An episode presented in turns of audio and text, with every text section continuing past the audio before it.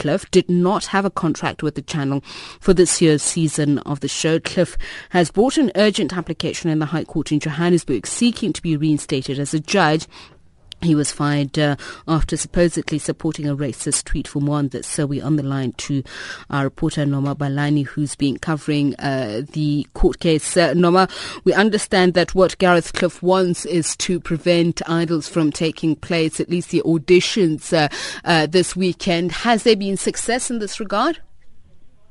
Actually, um, the relief that he's seeking, Tiviso, it, um, the postponement of, of the auditions is that, but what he's seeking ultimately is the fact that for him to be reinstated. He says he doesn't want the show to be delayed because obviously there's costs and everything involved. But he just wants to be put back as an idol judge.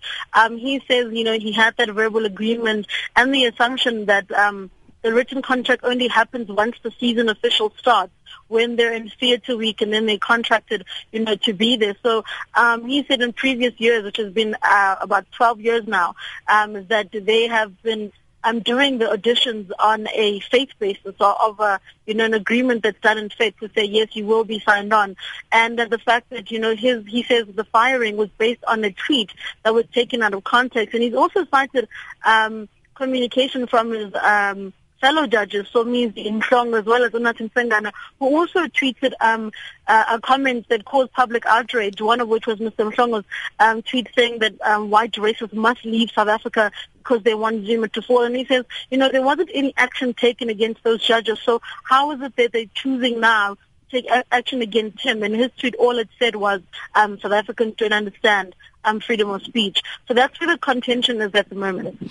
And uh, with regards to, we'll come back to what uh, Mnet's response has been. I understand that his lawyer, Advocate Dali Mpofu, also had much to say about um, getting Cliff back into the hot seat of being Idol's judge, but uh, also the auditions going ahead.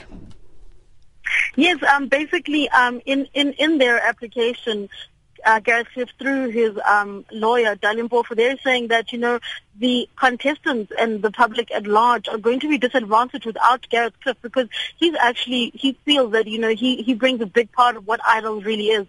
He is one of the, um, founding judges, you know, he's been there from day one. So in in in the argument, they're saying that it's not just him who's going to, you know, lose out on his career because this is part of, you know, who he is as a media personality, but also the people who are coming to Idols really value um, his feedback when it comes to how they're singing, and and it just gives what he says clout to the show. Mm. And what has Mnet's response been to this? Well, you know, we know from a statement that they said that they let go uh, of Gareth Cliff because of the fact that he um, lacked empathy of understanding the history of South Africa when he tweeted um, no comment. But they're saying that, you know, they didn't have any uh, agreement in terms of anything being final and that everything that he's, that Gareth Cliff claims to be a verbal agreement is communication via email of schedules, but um, there hasn't, there wasn't anything to say yes, we agree that we're moving forward on any of the terms and conditions that Gareth Cliff brought forward, because um, some of the dates that were set for scheduling didn't um, coincide with his diary. For example, he was going to be away in March overseas, and um, some of the dates that were given would need, he needed to bring his team at the radio station to come along. So usually, um, Mnet would uh, sponsor the traveling fees and as well as the subsistence and travel. So they so that was the contestant saying that we were still in the process of finalizing the contract, so you can't say that we had one.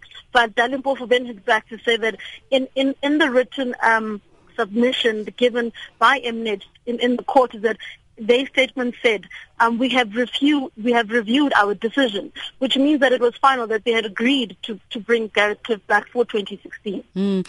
And Mnet had uh, made a statement at some point about uh, having no tolerance for hate speech or anything which casts the channel in a bad light. Does that mean that there's acquiescence to uh, the allegation that they uh, did not renew Cliff's contract on the basis of his tweet on the back of uh, Sparrow's comments?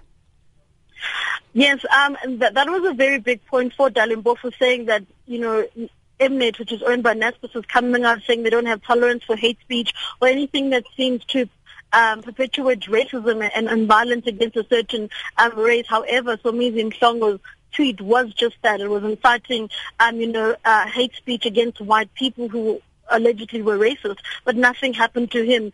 And um, they're also saying that it seems as if Gareth Cliff is being a target because he's white. There is definitely a race there.